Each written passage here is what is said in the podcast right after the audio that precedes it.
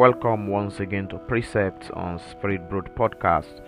I'm Reverend Dr. Temilolu Aliu, and uh, we are taking a verse by verse journey through the New Testament. For some days now, we have been, you know, contemplating uh, Matthew chapter 1, verse 1. It's a very rich uh, scripture, and it's amazing how much, you know, we have unraveled from that simple scripture the book of the generation of Jesus Christ, the son of David, the son of Abraham. Today, uh, by the mercies of God, we are going to take one more teaching from this verse, and I'm compelled to move to the next verse by tomorrow.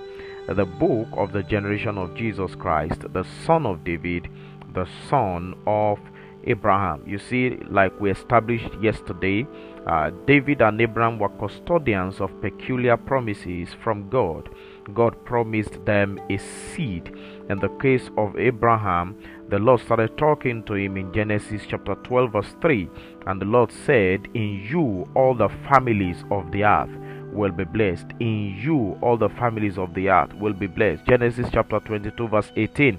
The Lord now said to him, In your seed all the nations of the earth shall be blessed. You know, speaking to David in Psalm 89, verse 3, Psalm 89 and verse 3 says, I have made a covenant with my chosen, I have sworn unto David my servant, thy seed will I establish forever and build thy throne to all generations. In Psalm 132, verse 11, the Lord hath sworn in truth unto David, he will not turn from it. Of the fruit of thy body will I set upon thy throne. So these two men were custodians of great promises, great, great, great, great, great promises from God, great promises concerning their seed specifically. And it's amazing when Matthew chapter 1 now calls Jesus the son of David, the son of Abraham. In other words, the Bible is saying here, Matthew is telling us here clearly that Jesus is the fulfillment of those words of prophecies. It means Jesus Christ is the fulfillment of the promise that God made to Abraham, is the fulfillment of the promise that God made to David. And this is this is very amazing. Several generations down the line, God kept his word. Several generations down the line, God kept his promise. Now I, I could imagine, let's start from Abraham. I could imagine God promised Abraham, says, In you all the families of the earth will be blessed. He says, In your seed, all the nations of the earth will be blessed. I, I can imagine that Abraham gave birth to Isaac and he was watching Isaac with great hope.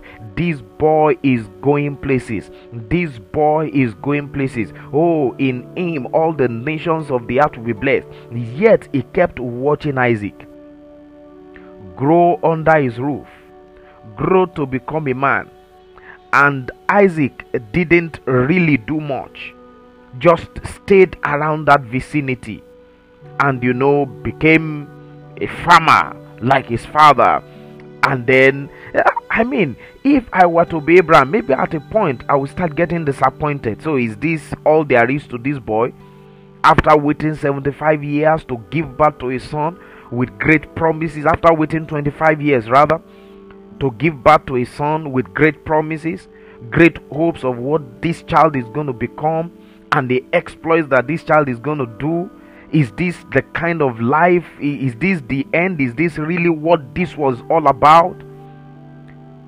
I mean, it's it, it could, it could, it could be disheartening, really. But 42 generations down the line, 42 generations down the line, was when the promise was fulfilled. God kept watching over His word. And that is to tell us that God's ways are not our ways. Sometimes, when God gives us a word, in our mind, we, we have how God is going to do it and what exactly God is going to do. But I tell you, sometimes God is not going to follow your prescription. He is watching over His word to perform it. That is what the Bible says. Not over your thoughts to perform it. He is watching over His word, and His thoughts are higher than your thoughts. So says the word of God. Look at the promise that God made to David. He will not lack a seed on the throne forever. I mean, if David was alive, it didn't take long. David gave birth to Solomon. Solomon ruled. Solomon gave birth to Jeroboam. By the time Jeroboam was ruling, ah, the kingdom broke into two. 14 generations down the line, they were carried slaves into Babylon. Then they came back, and after a while, the Romans came, and then Israel was under Roman occupation. It was at that time that the Messiah showed up.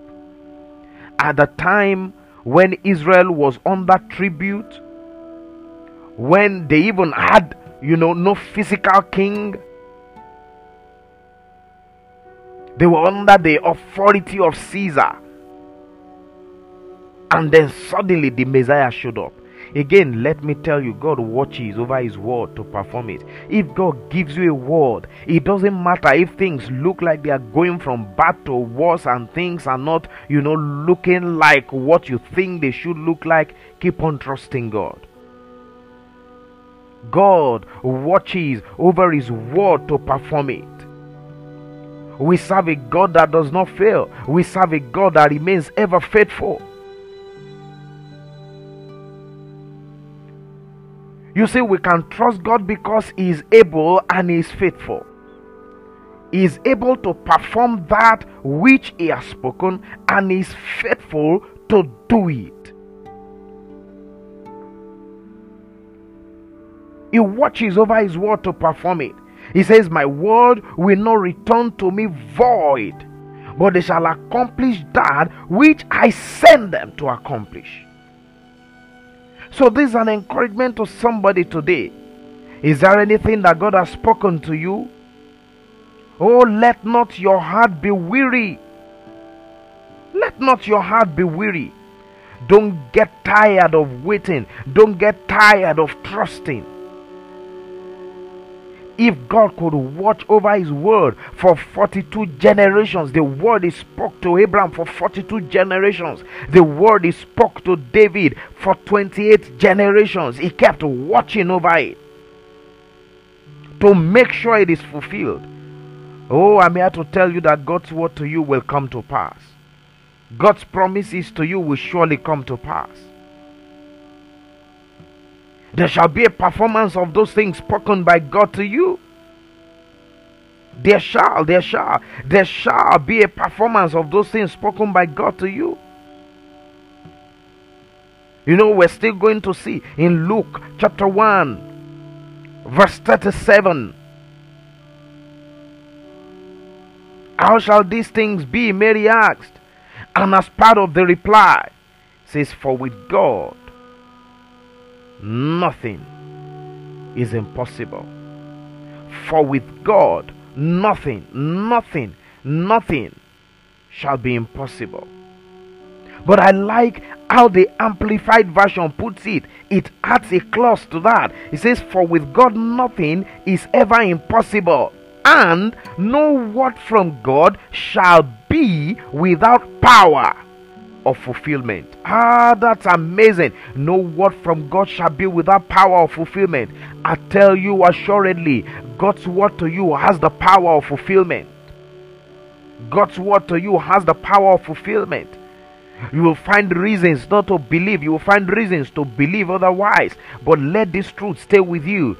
God's word shall be without power.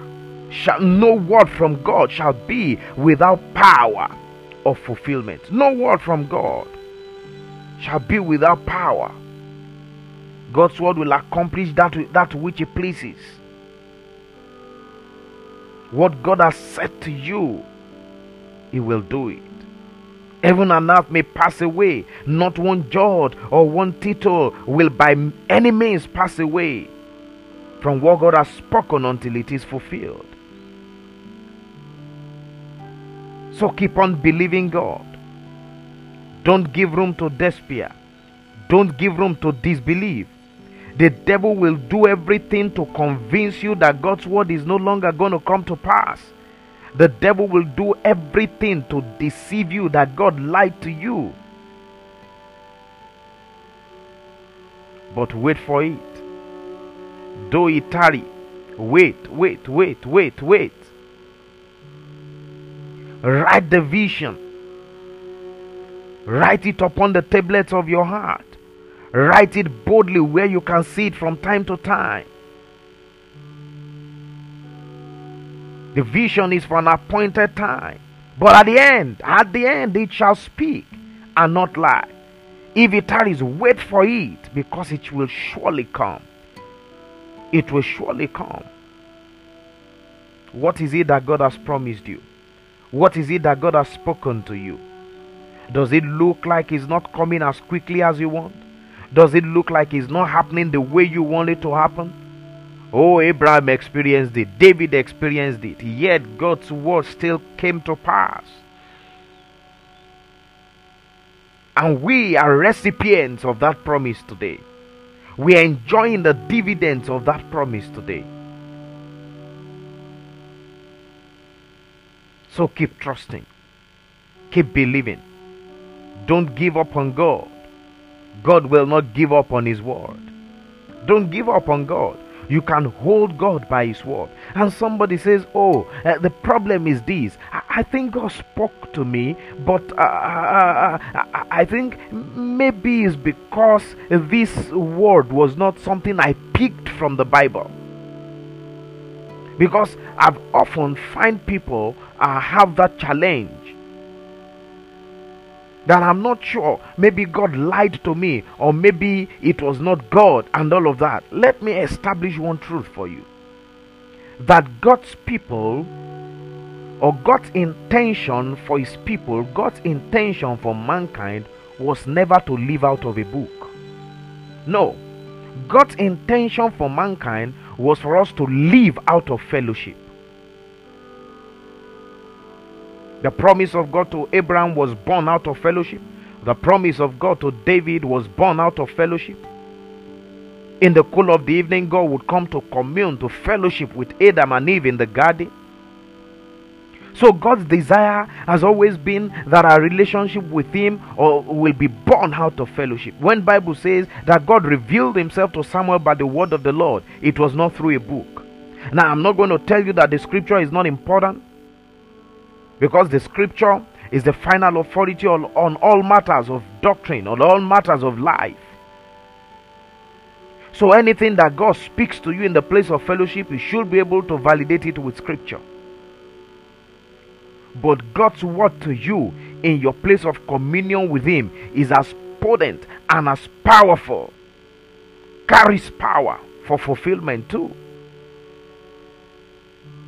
In fact, God was saying that in that day no man will have to teach his neighbor because I will write my law in their hearts. Listen to me. God's primary goal is to commune with you in your heart. So if God speaks a word to you in the place of fellowship with Him, hold it. Don't let the devil convince you that God did not speak to you. Don't let the devil convince you to give up on the word of God. No, no, no. Put the devil to silence silence every doubt that the devil is bringing and keep trusting God.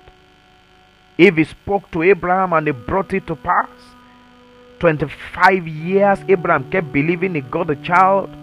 Then 42 generations down the line, the promise eventually found fulfillment in Jesus. God spoke to David two generations down the line, the kingdom broke. 14 generations down the line, they were carried into captivity. 28 generations down the line, they were under tribute to the Romans. Then, boom, the promise of God came to bear. I tell you, God's promise to you is coming to pass. No the devil can stop it. No the devil can stop it. God's word to you is coming to pass. It's coming to pass speedily. If it tarries, wait for it because it will surely come. Be encouraged, beloved, and give God praise because His word will come to pass in your life. I call you blessed. And I pray for you that your faith will endure in the name of Jesus. You will stand strong in faith and you will see, you will see the fulfillment of God's promises and God's words to you in the name of Jesus. Till tomorrow, I call you blessed. Have a wonderful day.